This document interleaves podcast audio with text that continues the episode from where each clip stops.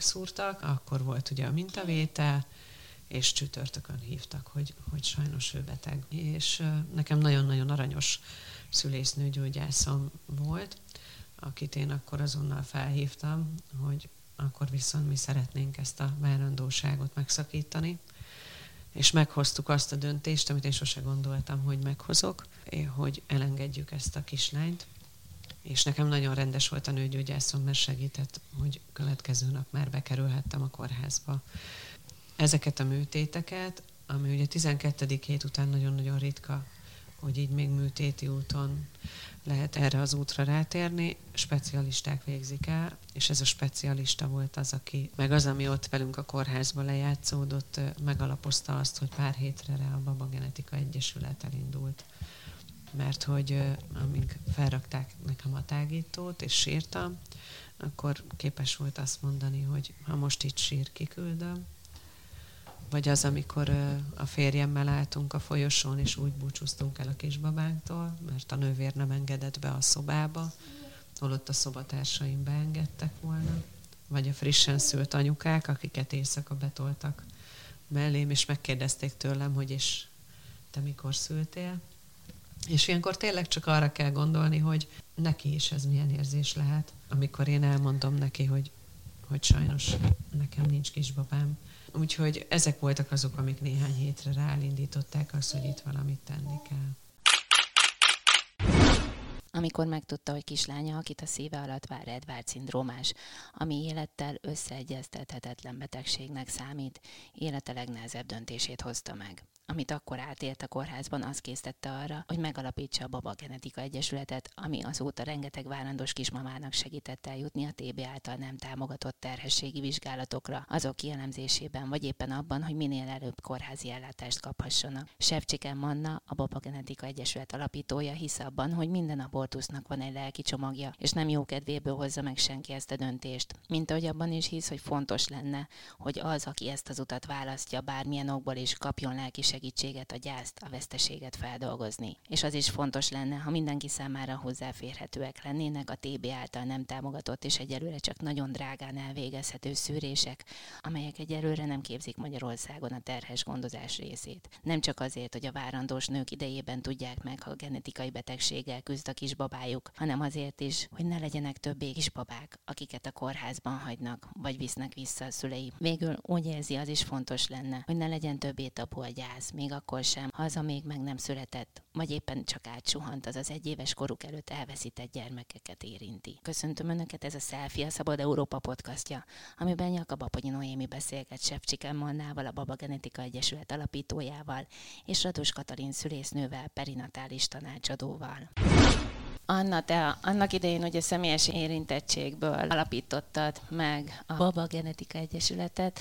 Erről egy kicsit mesélnél nekünk. Nekünk már volt négy megszületett gyermekünk, és úgy voltunk vele, hogy még szeretnénk. Most is, mint minden alkalommal, elég hamar megérkezett a kisbaba, és teljes lelki nyugalommal elmentünk magánintézménybe a kombinált tesztre, ahol felmerült a gyanúja annak, hogy Edward szindrómája van, amit én nem is tudtam akkor, hogy micsoda, annak ellenére, hogy így, hogy így ugye tartalmazza, mert mindenki csak a Down szűrést ismeri, és ez egy nagyon rossz marketing, amit azóta én így megtanultam. És akkor, amikor felhívtak ezzel az eredménnyel, hogy bár tökéletes lett az ultrahang, sajnos a vér alapján egy a 374-hez annak az esélye, hogy ő Edvárcos, akkor először azt kértem, hogy segítsenek abban, hogy mi az, hogy Edvárd szindróma és akkor megtudtam, hogy az egy élettel nem összeegyeztethető fejlődési rendellenesség. A babáknak körülbelül az 50%-a meg sem születik, és akik megszületnek, ők nagy szenvedések között általában pár napig vagy hétig élnek. Azt megkérdezhetem, hogy ezt mind hogy közölték veled? Telefonon hívtak fel, nagyon, nagyon kedves volt a hölgy, aki hívott. Ugye nem gondoltuk, hogy, hogy bármi hát, Telefonon közölték azt, hogy... Mi kértük ezt így. Aha. Tehát, hogy mi, mi azt gondoltuk, hogy most se lesz semmi, előtte se volt soha semmi, és, és hát amikor hívtak ezzel, akkor, akkor minket is sok... Sőt, igazából azt gondolom, hogy, hogy így először fel sem fogtam ezt is, hogy, hogy mi az, hogy élettel nem összeegyeztethető, uh-huh. és mi az, hogy, hogy nem Down-szindrómáról beszélnek, és aztán elmondták nagyon szépen a lehetőségeinket, és nagyon etikusan, mert hogy ugye itt két út van arra, hogy kiderüljön, hogy mi van a babával, és az elsőnek az első lépcsője az, hogy elmegy egy vértesztre, ami ugyancsak anyai vérből történő szűrővizsgálat, és azért ennek hát manapság ilyen 200 ezer forint körüli az ára, tehát hogy, hogy azért viszonylag drágább. És a másik pedig az úgynevezett invazív vizsgálat, ugye, amit mindenki hasba szúrósként ismer, amikor a magzatvízből vesznek. Vagy lepényből. lepényből. A, a mi esetünkben még ugye, a, a, mivel ez 16. hét előtt volt, még lepényi mintavételre volt lehetőség. Ez államiban térítésmentesen is elérhető, de mi azt szerettük volna, hogyha akkor mielőbb és biztosan kiderül az, hogy mi van a kisbabánkkal. Úgyhogy hívtak csütörtökön, elmentünk hétvégére Püspök Szent Lászlóra, a mi kis kedves helyünkre, ahol sokat beszélgettünk erről, de, de valahogy fel sem merült bennünk, hogy, hogy azért ő beteg lehetne. Meg hát ugye azok, akik közel álltak hozzánk, és megosztottuk ezt, mondták, hogy minden rendben lesz, az ultrangon nem volt semmi el, biztos nincsen semmi gond. És hát hétfőn megszúrtak, akkor volt ugye a mintavétel, és csütörtökön hívtak, hogy, hogy sajnos ő beteg. És nekem nagyon-nagyon aranyos szülésznőgyógyászom volt, akit én akkor azonnal felhívtam, hogy akkor viszont mi szeretnénk ezt a várandóságot megszakítani, és meghoztuk azt a döntést, amit én sose gondoltam, hogy meghozok, hogy elengedjük ezt a kislányt, és nekem nagyon rendes volt a nőgyógyászom, mert segített, hogy következő nap már bekerülhettem a kórházba. Ezeket a műtéteket, ami ugye 12. hét után nagyon-nagyon ritka, hogy így még műtéti úton lehet erre az útra rátérni, specialisták végzik el, és ez a specialista volt az, aki, meg az, ami ott velünk a kórházban lejátszódott, megalapozta azt, hogy pár hétre rá a Baba Genetika Egyesület elindult.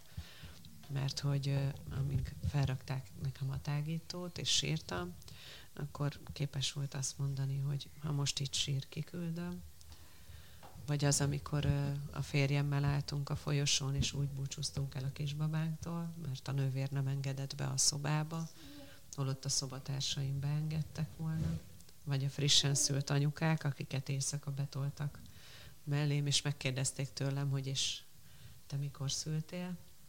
És ilyenkor tényleg csak arra kell gondolni, hogy neki is ez milyen érzés lehet, amikor én elmondom neki, hogy, hogy sajnos nekem nincs kisbabám, Úgyhogy ezek voltak azok, amik néhány hétre ráindították azt, hogy itt valamit tenni kell.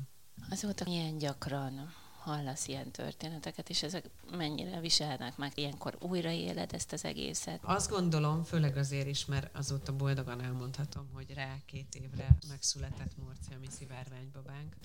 Feldolgoztam, de nap mint nap segítek hasonló történeten átmenő szülőknek abban, hogy, hogy menjenek végig ezen az úton, és amire én nagyon büszke vagyok, hogy azért én ott is tartok, hogy végigkísérek olyan szülőket is, akik úgy döntöttek, hogy megtartják a kisbabájukat, és és végigkísérhetem úgy ezen az úton őket, hogy ők megkapják azt az empatikus közeget, aki nem fogja őket mondjuk azért bántani, hogy ő úgy döntött, hogy megtartja.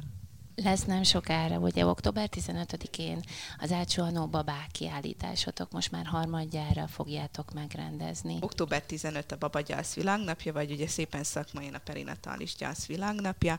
A perinatális gyász az ugye azt jelenti, hogy azoknak a babáknak az emlékező napja, akik a várandóság alatt hagytak itt minket, illetve a gyermekek egy éves koráig, akik elhunytak, azok mind a perinatális vesztességnek a körébe tartoznak és ugye az Alcsuhanó baba lett neki ez megnevezése, ami szerintem egy ideillő név, mert hogy ugye tényleg ők jöttek, egy picit itt maradtak, de aztán a roham tempóban át is suhantak, mert ugye itt a korai vetélések is ide tartoznak. Sokan nem is gondolnak bele, hogy mennyire megérinti ez az édesanyákat, és ugye próbálunk erre felhívni mindenkinek a figyelmét, hogy, hogy ők lehet, hogy picik, és lehet, hogy akár még nem is voltak láthatóak, de hogy igen mély nyomot hagynak a szüleikben, a családjukban, a hozzátartozóikban, és szeretnénk róluk megemlékezni, és ezáltal hívtuk életre a kiállítást, ugye idén már harmadik alkalommal, mint hogy említetted is,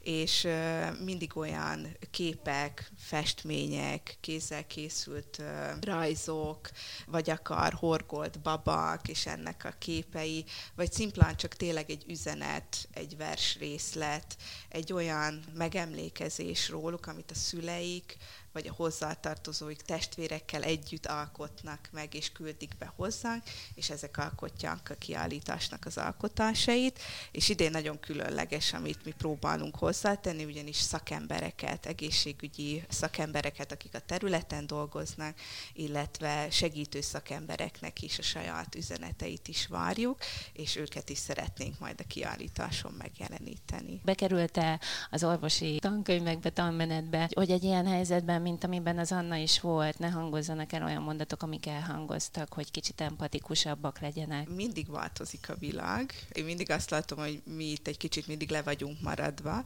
de ettől függetlenül próbálkoznak, főleg a fiatal szakemberek, akik most jönnek ki mondjuk az egyetemről, eleve érzékenyebben állnak hozzá és eleve én azt látom, hogy próbál mindenki most már sokkal teljes körülben odafigyelni egy édesanyára, hiszen az édesanyák felől is jön egy igény, a társadalom felől is jön egy igény, és bennük is megmarad az az igény, hogy ne veszítsék el önmagukat sem a szakmában. Viszont teszem hozzá, hogy nagyon kevés az az óraszám, amivel konkrétan a kommunikációt és az ilyen veszteségekkel való megküzdést segítik nekik is, hogy ezt hogyan kommunikálják le, mik azok a, a folyamatok, amiket ők végbe tudnak magukban is vinni, vagy akár nagyon kevés a szupervíziós vagy intervíziós csoport, ahol pedig ők is ezt a terhet le tudják tenni. És ugye nehéz az is, hogy amikor ott vagyunk egy szülőszobai ellátás során, hogy ugye általában a középidős veszteségek, vagy a, a teljes idősek, azok ugye szülőszobán zajlanak le, hogyha intézményi keretek között ö, történik, és nehéz azt, hogy mondjuk van ott egy olyan kismama is, aki pedig életed ad a, az érett gyermekének, és mellette pedig kísérünk mondjuk egy 15 hetes vetélést. Tehát, hogy ezzel is ott helyben is nehéz megküzdeni, és ezt a terhet visszük tovább, tehát ezzel nekünk is sokat kell aztán szakemberként is dolgozni. Persze a munkánk része, és nem ezt a hivatást választottuk volna, hogyha ezzel nem számolunk, de és kicsi része, még mindig a, a születések mellett, de, de ugyanúgy ezt a gyászt azt mi is megéljük, és mindenki annyit tesz hozzá, amennyit ő hoz magával a kis puttonyában, tehát ki jobban, ki nehezebben tudja viselni.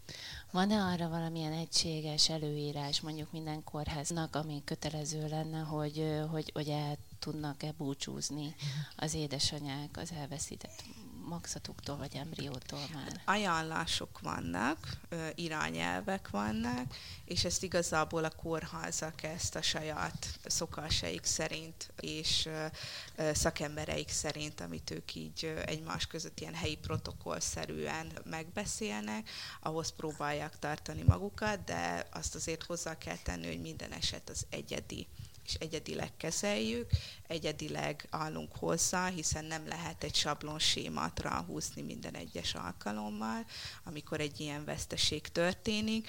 Tehát uh, inkább én azt gondolnám, hogy ezeket az ajánlásokat érdemes lenne kicsit jobban előtérbe hozni, és akkor az alapján könnyebben tudnának egymás között is dolgozni a szakemberek.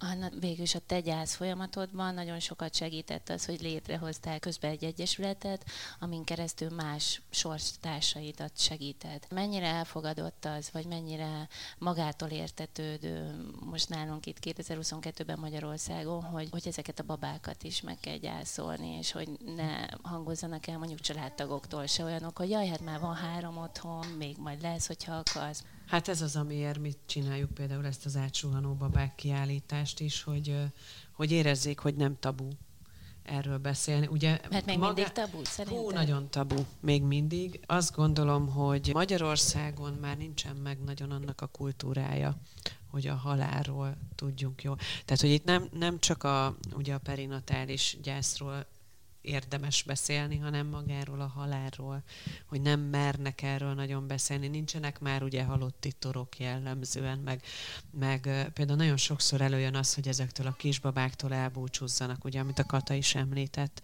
és erre sajnos nem sok helyen adnak lehetőséget vagy, vagy nem mondják úgy el az édesanyáknak, meg édesapáknak, hogy mennyire fontos lehet az, és mennyire sokat jelenthet nekik a későbbiekben hogyha akár elbúcsúznak, vagy hogyha egy kis talplenyomatot, fotót kapnak így a kisbabájukról. Ezt sokszor tapasztalom az, hogy később jön elő, hogy, hogy sajnálja, hogy, hogy, hogy mégsem történt ez meg, és hogyha erről azért ő megkapná azt a tájékoztatást, akkor lehet, hogy másképp lenne.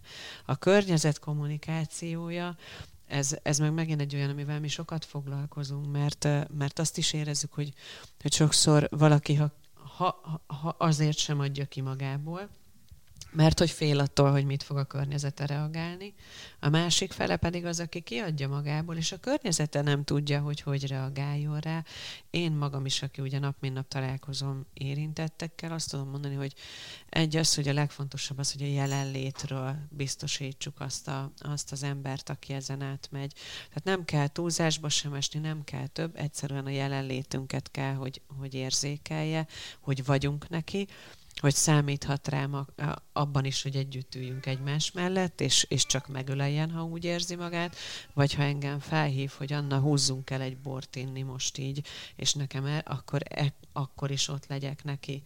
De az biztos, hogy, hogy segítség kell minden oldalnak, és az érintetti kör meg azért jó, és ott a Baba Genetika szíve csoportunk erre egy nagyon szép példa, mert egymást gyönyörűen tudjuk segíteni, hisz mi azért tudjuk, hogy mi megy át. Úgyhogy, úgyhogy igazából ez a, ez a lényeg, és azt hiszem itt a legfontosabb tényleg az, hogy érezze az empátiát a másik oldalról. A biztonságos abortusz világnapja a héten volt. Lehet róla tudni, hogy, hogy ítélkezésmentesen álltak hozzá mindenkihez, tehát hogy nyilván nem vontak felette pálcát a döntései fölött. Szüksége van-e szerinted gyászra ugyanúgy annak a nőnek, aki, aki amellett dönt, hogy elveteti a babáját. Mert mondjuk Edván szindrómás, vagy akármi ezerféle más dolog, tehát hogy lehet, hogy nem beteg, de lehet, hogy olyan élethelyzetben van, hogy nem tudja vállalni. Hát én azt gondolom, hogy minden abortusznak van egy lelki csomagja, és itt nem jó kedvébe hozza meg senki ezt a döntést, és nem azért, mert ez az úgynevezett jó döntés. Tehát itt nem, mi sem tudtuk azt, hogy jó döntés. Itt nincs jó döntés. Itt az a nagyon fontos, hogy igenis ennek van egy gyász folyamata. Nagyon fontos, hogy bárki, aki ezt az utat választja, fel tudja dolgozni. Úgyhogy például most is itt ugye a szép hang rendelet kapcsán, amit én el tudtam mondani így a, a médiákban is az volt, hogy az lenne nagyon fontos, hogyha az, aki ezt az utat választja, bármilyen okból is, mondjuk kapna egy cetlit, amin egy lelki segítő elérhetősége van, vagy mondjuk a, akár a babagenetikai, vagy tényleg olyan, olyan oké, akik felvállalják azt, hogy segítenek neki. Mert hogy én is erre azt szoktam mondani, hogy, hogy mi soha nem azt mondjuk, hogy te milyen irányba dönts, ez mindig a te döntésed, mi segítünk ezen az úton, bármelyik utat is választ. Mert nem az én életem, nem az én méhem, ugye, amit ugye hallhatunk, és most sokszor, viszont nagyon fontos, hogy fel tud dolgozni, mert lehet, hogy mondjuk tizenévesen egy abortusz lesz az út, amit te választasz azért, mert, mert megérkezik így egy kisbaba, de lehet, hogy 30 évesen, amikor nem érkezik meg a baba, pedig szeretnél, akkor jön ez elő, hogy, hogy ez nem lett megfelelően feldolgozva. Tehát, hogy ezért is nagyon fontos. És azért sose felejtsük el, hogy ők mindig ott vannak a szívünkben. Tehát mindenkinek lehet, hogy ő... Nekem volt egy olyan szobatársam például akkor, amikor a kislányunkat elengedtük, aki azt mondta, hogy na most legalább alszom majd nyugton két órát, mert, mert hogy így lesz egy kis nyugalmam, de mindenkinek ez biztos, hogy valamikor előjön, és azért is fontos, hogy megkapja a segítséget, ha az a barátnője, ha az a lelkész, ha az egy pszichológus, de kapjon segítséget. Abban, hogy mondjuk ő úgy döntsön, hogy megtart egy babát, abban nagyobb segítség lenne a társadalmi edukáció, és, a, és az érzékenyítés, és az, hogy érezze azt, hogyha ő mondjuk ingadozik a döntésében, megkapja azt a segítséget attól, akihez ő fordul, mondjuk a családsegítőnél, vagy az osztályfőnöke, vagy bárki, amire neki szüksége van Hogyha már itt társadalmi segítségnyújtásról beszélünk, illetve annak a hátteréről, hogy, hogy Magyarországon babák szülessen, vajon a, az egészségügyi háttér mennyire van ehhez biztosítva? Gondolok itt most a,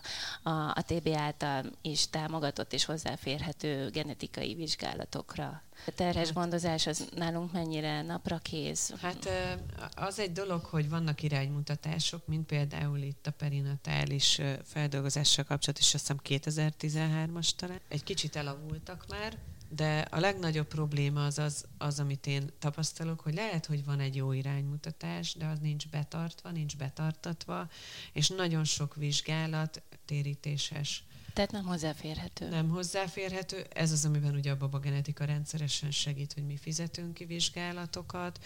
Ugyanez a lelki oldal is, tehát hogy mi fizetjük ki a pszichológust is, hogy, hogy mondjuk segítséget kapjon, akár már várandóság alatt is. És hát nagyon fontos része az, hogy nagyon sokszor hosszabb idő, míg bekerül valahova, úgyhogy mi ebben is szoktunk segíteni, akár magán, akár állami úton, hogy, hogy mielőbb megkaphasson egy megfelelő vizsgálatot, mert azért ez sem mindegy. Magyarországon úgy néz ki a rendszer, hogy államilag térítésesen van a 12-14. heti genetikai ultrahang és 18-20. hét közötti genetikai ultrahang, illetve hát ebben nem egyértelműek az iránymutatások, de 37 év fölött van, ahol ajánlottam, van, ahol kötelezően van a genetikai tanácsadás. És ami még ugye államilag támogatottan van, az az invazív vizsgálat, amiről már beszéltünk, ugye ez vagy a lepényi mintavétel, vagy a magzatvízvétel. Na most a Jennyék eset az volt, hogy ők is egy magánintézményben voltak kombinált teszten, aminek alacsony kockázata lett, és felrakták a felhőbe a leletet, ő elment a nőgyógyászra, azaz a nőgyógyásza azt mondta neki a terhes gondozást végző orvosa, hogy itt minden oké, okay, akkor majd elment a 20. héten a genetikai ultrahangra, ahol mondták neki, hogy sajnos összetett fejlődési rendellenessége van a babájának, ha minden igaz, Edward szindrómás. És akkor több úton keresztül is eljutott hozzánk Jenny, és, és akkor én ilyenkor beszoktam kérni az összes genetikai leletet is, és megmutattam szakértőinknek, és mondták, hogy hát neki a kombinált tesztről már így nagyon messziről látszik, hogy a vérrésze az... Tehát hetekkel nagy... korábban kiderülhetett volna. Így van, és ezért is szoktam elmondani, az egészségügyi törvény alapján szóban és írásban kell tájékoztatni egy leletről valakit. Tehát, hogy ez a nagyon fontos, hogy nála a szóbeli tájékoztatás elmaradt. És az, hogy alacsony kockázata van egy leletnek, az nem egyenlő azzal, hogy az negatív, és az, hogy közepes kockázata van, nekünk az volt, az nem egyenlő azzal, hogy negatív ugyancsak, és ha nekünk nem értékelik ki, akkor nem jutottunk volna oda, ahova sajnos Jenny akkor nem tudott eljutni. Ő fiatalabb volt, jó ultrahanggal, neki alacsonyra jött ki például. Csak azért nagyon nem mindegy az sem, hogy mondjuk ő 22. héten jutott el oda, hogy, hogy akkor döntsenek. Tehát, hogy, hogy azt gondolom, hogy ezt is nagyon fontos, hogy érezzék, hogy nem mindegy, hogy mikor kell egy döntést meghoznunk. Mi lesz azokkal a babákkal, akiket mondjuk világra hoznak, de de vagy későn derül ki, hogy, hogy élettel összeegyeztetetlen betegségben szenvednek, de még azért mondjuk kapnak egy-két évet, és a szülők nem vállalják. Akivel én találkoztam ilyen baba a Tabita házban, ő egy, ő egy vízfejű kisfiú volt, akit, aki, akiről hát nem mondtak le a szülei, mert uh, ugye úgy nem kapták volna meg a családi támogatást, hanem, hanem ő szépen oda került a Tabitába, és, és hát ő onnan is ment el.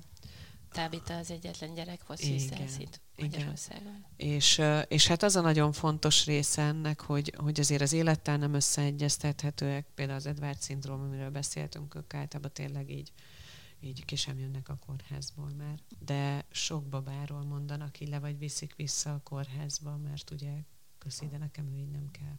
Tehát, hogy, hogy ezért is tartom én azt fontosnak, hogy, hogy segítsük ebben a szülőket, hogy a megfelelő vizsgálatokra eljussanak, mert, mert ez is embertelen ez a része. És nagyon sok kórházba támogatóak, de például van olyan, hogy, hogy adott kórházban x napig ott van, lejár a finanszírozás, viszik tovább a másik kórházba, azt egyszer csak így. De ez, ez, ezt így nem, tehát hogy ezt nem lehet.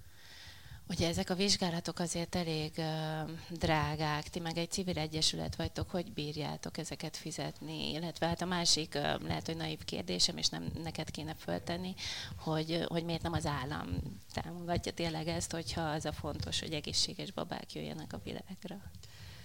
Hát én erre azt, azt mondom, hogy haladunk ezen az úton szépen. Én azt szeretném elérni, hogy egy olyan genetikai vizsgálati rendszer legyen államilag támogatottan, ami megfelelő. Tehát, hogy nem, nem egy nem megfelelő kombinált teszt például, tehát ennek azért óriási jelentősége van. Haladunk az állam felé, nem vagyok az ajtóbetörős és nagy szájkaratés, hanem én azt gondolom, hogy szépen finoman sokkal jobban el lehet érni azt, amit szeretnénk. És azért azt is tapasztalom, hogy valahol egyeznek a törekvéseink, csak nyilván azért ez anyagilag egy nagyon erős kérdés, és azt kell bebizonyítani, hogy az viszont még erősebb kérdés, mondjuk, hogyha megszületnek ezek a babák, az ellátásuk. Tehát, hogy azért ez nagyon összetett, és, és hát így remélem, hogy el fogjuk azért érni a célunkat, és úgy is tudunk segíteni. Addig meg egy százalék és hát néha adományok. Köszönöm figyelmüket, ez volt a Selfie, a Szabad Európa podcast sorozata, amiben ez alkalommal Sefcsike Mannával, a Baba Genetika Egyesület alapítójával és Rados Katalin szülésznővel, perinatális tanácsadóval beszélgetett Jakab Aponyi Noémi.